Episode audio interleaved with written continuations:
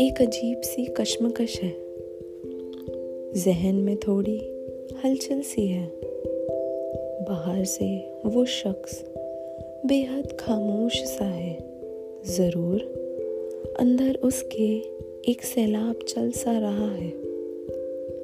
छोटी छोटी बातों पर जोरों से अक्सर चिल्ला देता है। शायद वो भी किसी से चुपके से मोहब्बत कर बैठा है। और अक्सर छोटी मोटी बातों पर वो पागल रो देता है। हो ना हो, उसकी मोहब्बत से उसकी कल आखिरी मुलाकात थी। बाल उसके बिखरे से हैं और आँखें थोड़ी सूजी हैं।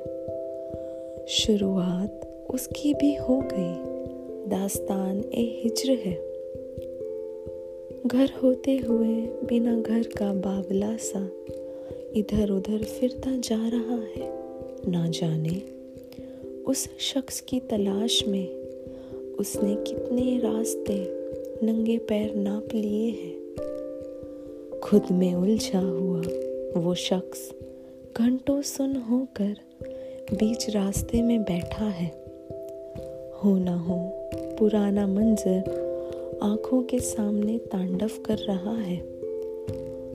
और उसने कई काली रातें उसके इंतज़ार में बिता ली हैं। महबूब उसका कम थोड़ा बेशरम सा है। मोहब्बत उससे कर, निकाह किसी और से कर रहा है।